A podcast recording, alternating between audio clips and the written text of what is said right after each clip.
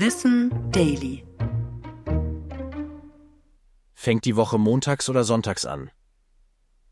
In Deutschland beginnt die Woche am Montag, das zweifelt keiner an. In vielen anderen Ländern der Welt beginnt die Woche dagegen schon sonntags.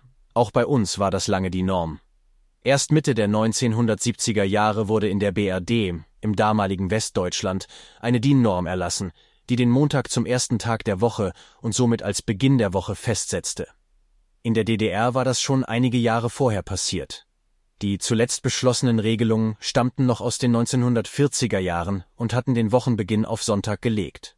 Nur wenige Jahre nach der BRD beschloss auch die UNO einen internationalen Standard beim Wochenbeginn und machte den Montag offiziell zum ersten Tag der Woche.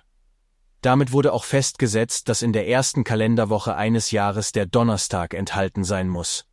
In den USA beginnt dagegen jeden Sonntag eine neue Kalenderwoche.